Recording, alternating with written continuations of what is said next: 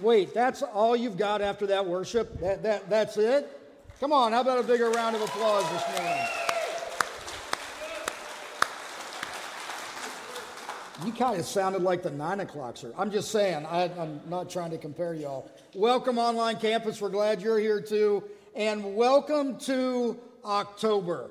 Yes. You know what October means? Pumpkin spice everything, right?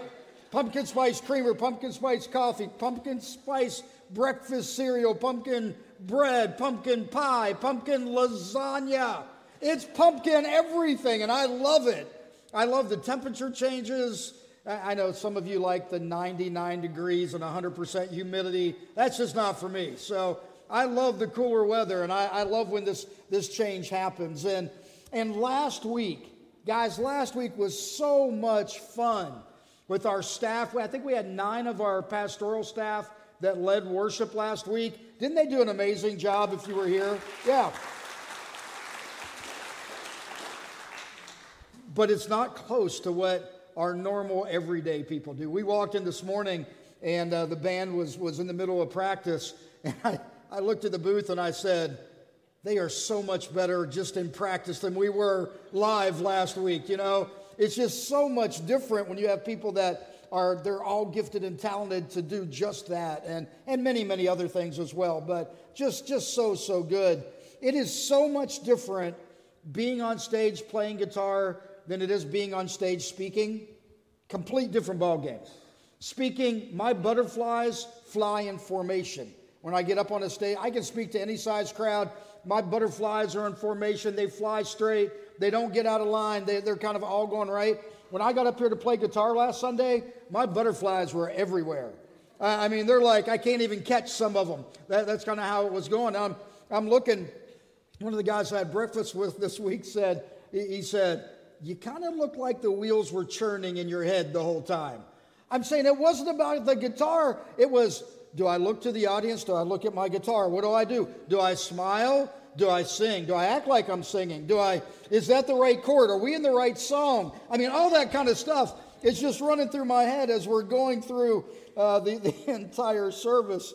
But but uh, all those things kind of coming together. It was such an honor to get to serve you all in that way. And uh, it was so much fun to say, look at all the different gifts and talents that are here. Find yours and use it. And that was kind of the point of, of last week. Let's jump back into our teaching series based on Craig Groeschel's book called The Power to Change. And here's the question that I have for you today What is one thing that you want to change about your life right now? Just one thing. Don't, don't say it, just think it. You've got to be very specific. One thing in your life that you need to change. Something come to your mind? Should come to all of our minds. I'm guessing that some of us might need to get out of debt. So financially, you might have some, some issues going on and you need to change your spending, how you spend, what you spend on, how those, those things kind of happen. And you're hoping to be better with your money. Some of you need to change and improve your marriages. For those of you that are married, that's not even a question. That needs to be happening every day, every week, every month, every year. Your marriage needs to be invested in. So we all need to change kind of what happens inside of that relationship. For some of us, we need to get into better physical shape. We talked about that in the booth this morning as well. It's like I'm heading to a warm climate for a missions conference in a few weeks. I'm going, I can't even fit into my shorts right now. So that's a challenge. Anybody else? I know we're going to fall. You got big sweaters and big shirts. That's good, right? But anybody else challenged with, with the weight kind of thing? Some of us, we need to find a way to change what we're addicted to. Get rid of the addictions, get rid of the temptations. But almost all of us are hoping for something to change in our lives. It's just reality. And hope is good. Every single one of us need hope. We have to have that hope for the future to see who we are, where we're going, what's going to happen in our lives. Hope is good. Tell the person next to you, hope is good. How about tell a person behind you or in front of you that might be sitting by themselves, hope is good. Just, just tell them, okay? Hope is good. It is. Hope is good. Craig Groeschel says this Hope alone won't change your life, habits will. It's an interesting statement, but he goes to make pretty good points in, in, in these chapters. So let me prove this to you. What did you do last Wednesday morning? Just think. What did you do last Wednesday morning? Can you, can you think about Wednesday morning last week? What did you do? Well, it's probably not too hard to remember because it's probably pretty close to what you did on Tuesday morning. And it's probably pretty close to what you did on Thursday morning. We tend to do the same things because we do the same things over and over and over again. So, what you did on Wednesday morning was the same thing you did Tuesday, the same thing you did Thursday. And at some point in the morning, I'm guessing your alarm went off. And you either hit snooze or you jumped out of bed. How many snooze hitters? We asked this a couple of weeks ago. I, I actually hit snooze this morning. I don't do that very often. This morning, after writing this message, I hit snooze for some reason. It just happened. So I did that.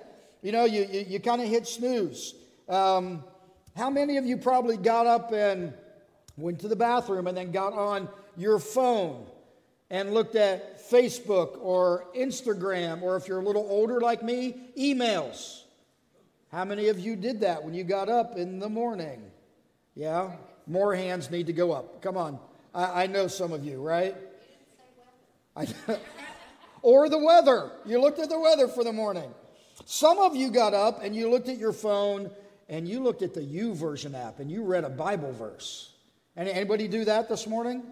Yeah, no, I'm heading to church. I don't need to read a Bible verse. I'm going to church. No, you still need to read the Bible verses. And for those of you that looked at your Bible before Facebook, you're just more spiritual than everyone else. So good job. Yeah, way to go with you. That, that, that's great. But, but, but you probably did what you always do. You grabbed a shower, grabbed something to eat. It might have even been the same thing that you ate for breakfast every day for the past month because we fall into these habits, right? I mean, that, that's just kind of who we are. And then maybe for you, you, you got dressed, you drove to work. How many of you drive the same way to work every day? How many of you remember driving to work every morning? Uh, no, I remember getting in my car. I don't remember making the turns or driving. I just remember being at work at some point in time, right? I mean, you just do it. You do it without remembering because you do it on habit and not on purpose. Most of what you normally do isn't the result of hope. Craig Groeschel says it's the result of habits. And that's just true. Look, look at what we do every day again. We make a conscious decision to do it, or do we just do it? Most of us just do it. it it's not a conscious decision. We just do it. So if you want something to change in your life, what do you need to change? You need to change your habits because your habits are what you do every single day. Let me show you the power of one habit. One holy habit can absolutely change your life. Open your Bibles to Daniel chapter 6. U YouVersion apps, great place to go to read the Bible. Physical Bibles, great place to go to, to read. Uh, Daniel chapter 6. It'll be up on the screen here in a second as well. But here's the background behind the story. In 587 BC, King Nebuchadnezzar, who was a really, really nasty, bad kind of guy, and the Babylonians attacked the people of Jerusalem. So you have God's chosen people, the people of Jerusalem, being attacked by Nebuchadnezzar. And he burned their temple to the ground. He destroyed everything about the culture that he could find to destroy just to humiliate them because he didn't want their God working in their lives and he didn't want them to have any hope and he didn't want them to have any habits of constantly worshiping God. And then he took some of the best of the best people that were in the culture and he held them captive and he tried to indoctrinate them. That's what he did every place that he conquered. He tried to indoctrinate some of the best of the best people so they could be leaders in the Babylonian Empire for the future. So, out of all the people he did that with, there was one kid out of Jerusalem named Daniel that stood out above all the rest. I mean, he was the best of the best. And he was a young kid. He just, he, he was just the whole package. And the king started having some really weird dreams. And all of his spiritual advisors couldn't answer what the dreams meant. for Nebuchadnezzar. But God had given Daniel the ability to interpret dreams. And so Daniel interprets the king's dreams. And when Daniel's interpretations came true, King Nebuchadnezzar literally bowed down, presented an offering, and said, Daniel, surely your God is the one true God, and I'm going to worship him. That's a big deal. I mean, that's a huge deal. That's taking this king that's, that's you know, all about him and, and his worldly pleasures and conquering everybody that he can come across and worshiping the one true God. And Daniel's just being a faithful follower of God. He keeps his worship routines, he keeps his faith moving forward by reading and praying and connecting with God. And God does these huge things through those small habits. So now Daniel's on top of the king's list of people that he liked. Again, Daniel answered the, the question about the dreams. Daniel becomes a trusted advisor. And he wanted to promote Daniel to an even higher position. But the king's key leaders, you know what they did? They got jealous, just like always happens, even in today's culture. They got jealous and they tried to get him canceled, right? I mean, they tried to get him to, to get kind of put out. So they were looking for a flaw, they were looking for a weakness, they were looking for a character trait that the king wouldn't like in Daniel so they could discredit him. The problem is, when they looked at Daniel's life, they couldn't find anything. I mean, there were no flaws, there were no weaknesses, there, there was nothing there. Can that be said of you? If somebody's going to look at your life, do you have flaws, weaknesses, issues, hang ups that somebody could use against you? Absolutely, right? All of us do. We, we, we just do but Daniel didn't have any. Here's what it says in Daniel 6 5. It says, Finally, these men said, We will never find any basis for charges against this man Daniel unless it has something to do with the law of his God. So these evil leaders, they go and tell King Nebuchadnezzar, here's what you need to do. They're making this plan to discredit Daniel. They said, You need to make a law so for the next 30 days, you make a law that no one can pray to anyone but you. And Nebuchadnezzar's going, That's a great law. I like that. You know? Bring that on. People worship me. I'm the king. I'm like a God. Let people worship me. And, they said, If they do pray to anyone else, you throw them into the lion's den. He's going, Oh, even better. You know, that's even more my personality. That, that's great. Sounds really good. Now, don't miss how this one habit made Daniel the man of God that he was. Daniel 6:10. When Daniel learned that the law had been signed, he went home and he knelt down as usual in his upstairs room. And with its windows open toward Jerusalem, he prayed 3 times a day just as he had always done, giving thanks to God. Doesn't matter what's going on, Daniel is praying three times a day. Three times. Three times. Day after day after day after day. Three times a day. That was his habit. That's what he did. That's what made him who he was. Now, if you don't know the next part of the story, which most of you probably know, the next part of the story, whether you've been in church your whole life or just came for the first time, you kind of know the Daniel and the lion's den kind of story. So it's, it's pretty powerful. The guys went to the king and said, Daniel's been praying. He broke the law. And the king was really upset because Daniel was like his most trusted advisor at this point. He really liked Daniel. He says, I don't want to do this, but I put this law into place and I've got to follow, follow the law. So he threw Daniel in the lion's den, and then they sealed the den with a large stone that they rolled in front of it. Now, I don't know how many lions are in a lion's den. You know, you, you, you see the nice biblical drawings of, you know, three or four lions. I have no idea.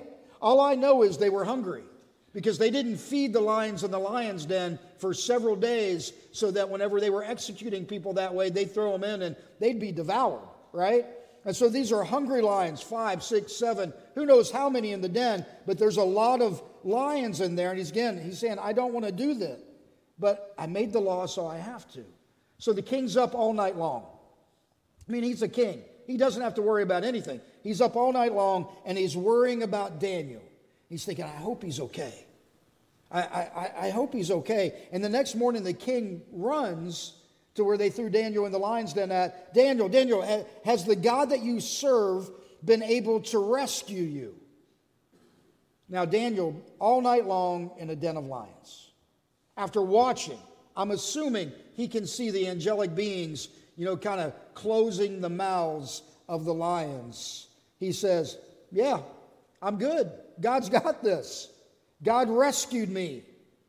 So, how did Daniel have the faith to make it through a night with hungry lions? I mean, I mean, how does that happen? The answer is he did what he did every day. He prayed. And he prayed. And he prayed. Three times he prayed. One small holy habit. That holy habit of prayer built his faith in God. It strengthened his spiritual intimacy with God. It taught him to hear the voice of God. And I believe that that pattern of praying three times a day gave him the confidence to not give in to the fear because you've got to be really scared, right? I mean, you're thrown in with these lions. There's no, no other choice but to be scared. They taught him not to give in to fear. One powerful, holy habit changed the spiritual direction of Daniel's life. And that's why we should never underestimate how God can start something big through one small habit. Just one thing can change your entire life. Just one. Let me put it this way never underestimate what God can do in your marriage. A lot of us have quit on our marriages, given up on the fact that they can be okay, given up on the fact that maybe they can be healthy and can be healed and we can do life together. Some of us have given up on that. Don't give up. One small change might change everything for your marriage. Never underestimate what God can do in your health. Hey, listen, things happen, right?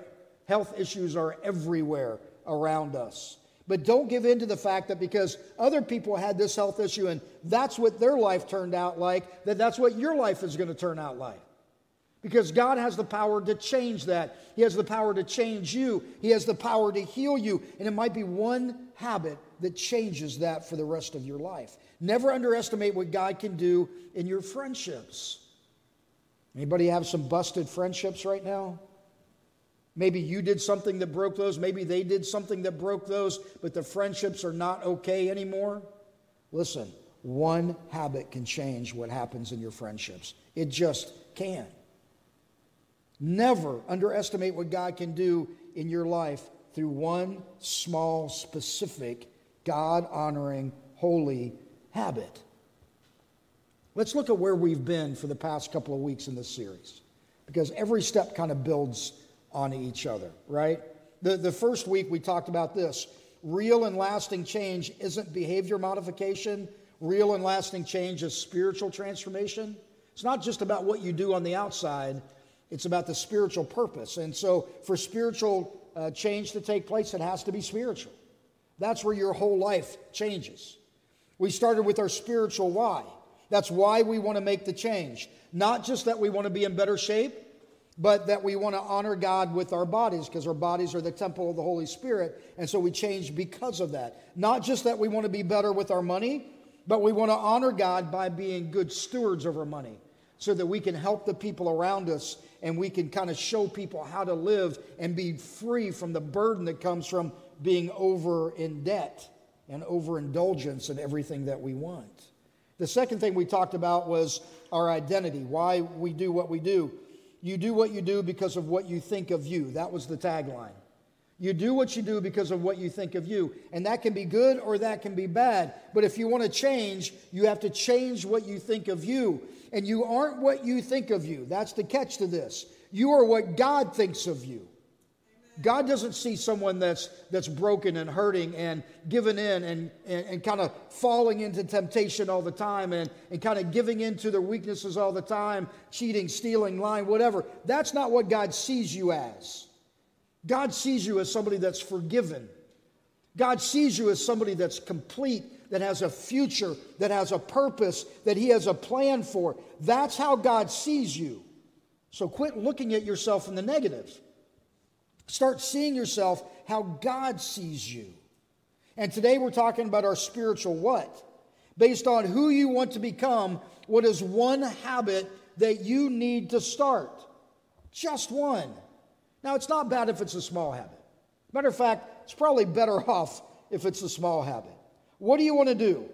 Well, it's probably best if you don't say, I'm going to run a triathlon next, next Friday. Because you know what's going to happen if you choose to try to run a triathlon next Friday? For 99% of us, we're going to run about 50 yards and be sucking air going, all right, it's going to be a long 10 hours to finish this three mile triathlon. You know, it's going to take us all day. But, but maybe that's, that's kind of, maybe for you, you're going, I'm going to pay off my house by the end of next month. And you've got $6.36 in your bank account. And you owe a couple hundred thousand on your house. Probably not a good small goal to start with, right? You, you need to figure out what, what might be small. It might be that you want to be more disciplined in your life. So, what one habit do you need to start? Maybe it's not hitting the snooze button so you can get up and be ready. I told you that happens. Maybe that's where you start. Or maybe you want to be a person who has a good relationship with God. And so your one small habit might be Bible before Facebook, Bible before weather, Bible before anything when you get up in the mornings. What one habit do you need to start? Maybe you're a leader at work and you want to be someone that generally cares about people. So your habit might be something like this I'm going to write one note of appreciation every day, or send one text of appreciation every day to the, pers- the people that I work with. That will change you and it will change them. One small habit. Or you might want to, you might say, I want to be organized and I want to honor God with, with being kind of order, everything put in, in its place. So for you, you might say, the first thing that I want to do when I get up is I want to make my bed every day. I mean, I'm going to read, I might grab my coffee, and I'm going to make my bed. Why?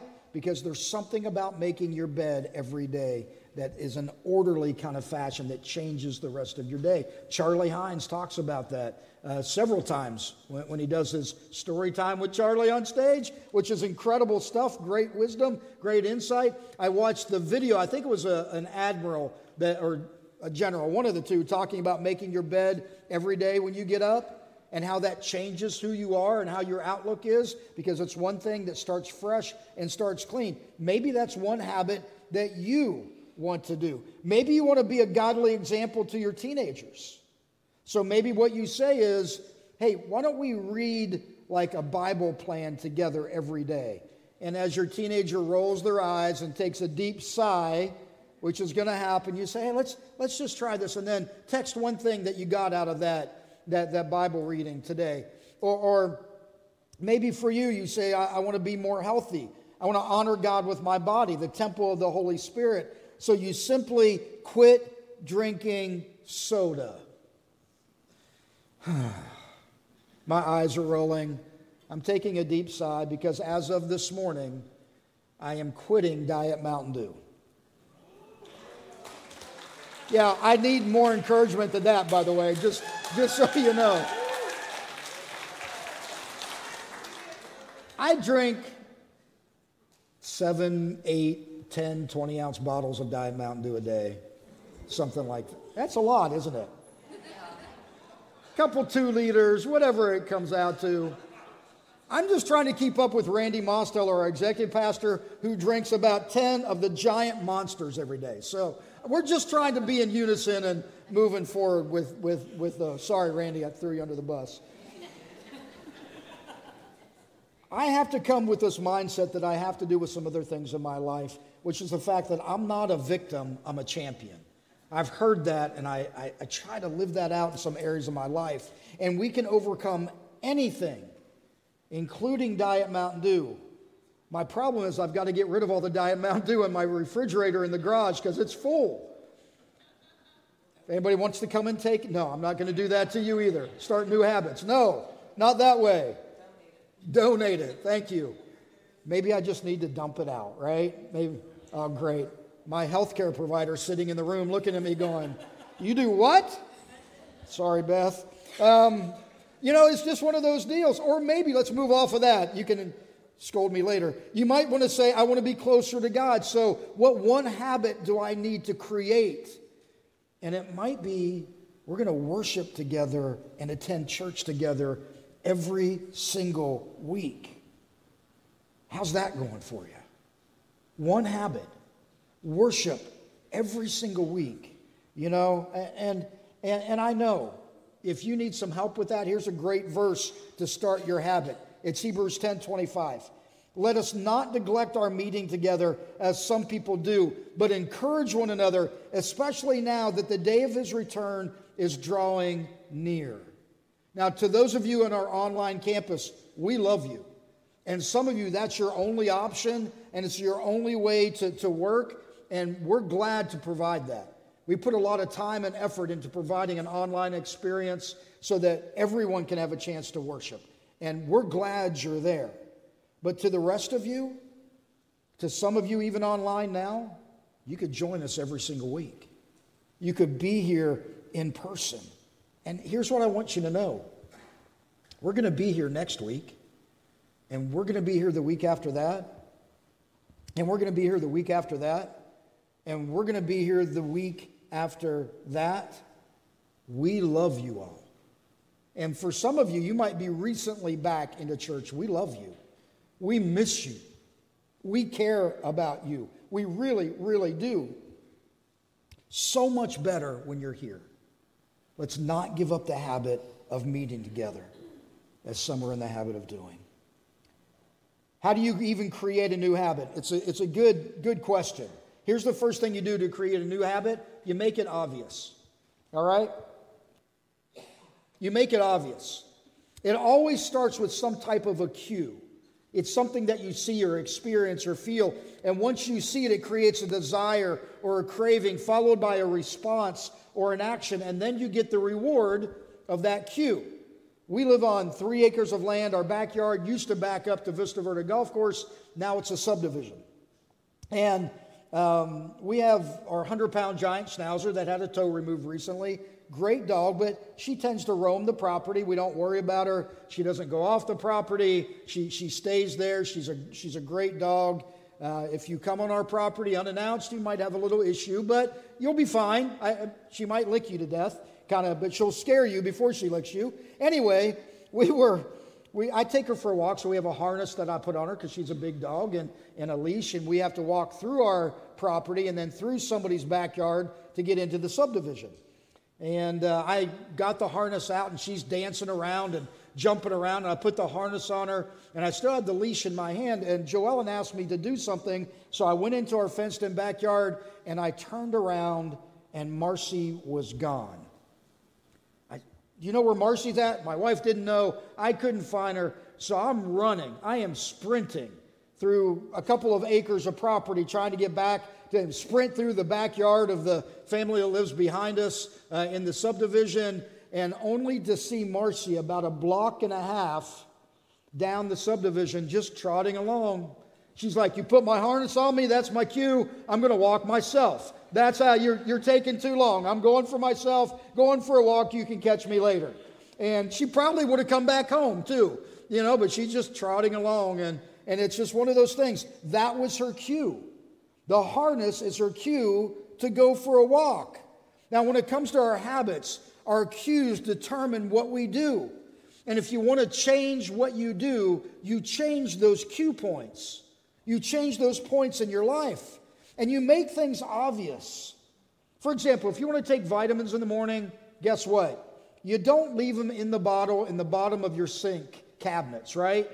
Because if you do that, you're never going to get them out and take them. If you want to take vitamins, you put them up by your toothbrush.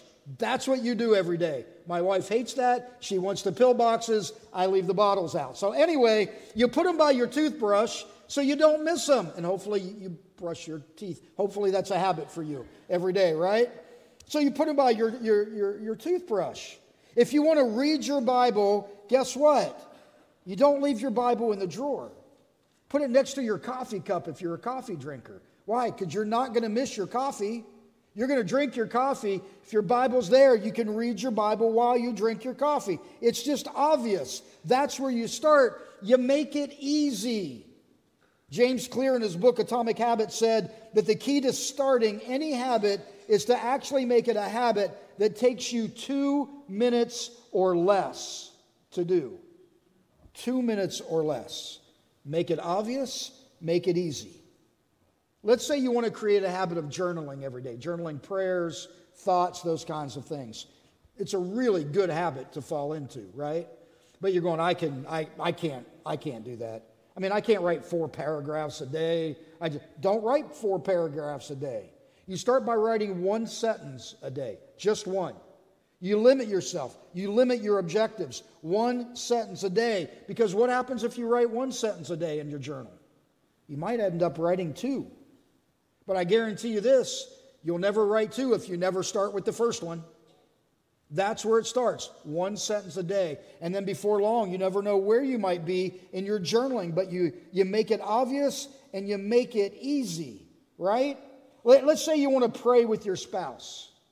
That's tough, isn't it? it? It just is. Most of us don't do that because it's awkward and it's a little kind of uneasy and you don't know how spiritual you are and, and you, you just kind of have all these objections to praying with your spouse. So maybe this is what you do you lower the threshold. You say, hey, listen, today we're just going to hold hands and we're going to thank God for one thing. Just one thing. God, thank you for our kids. God, thank you that we have jobs. God, thank you that we woke up this morning.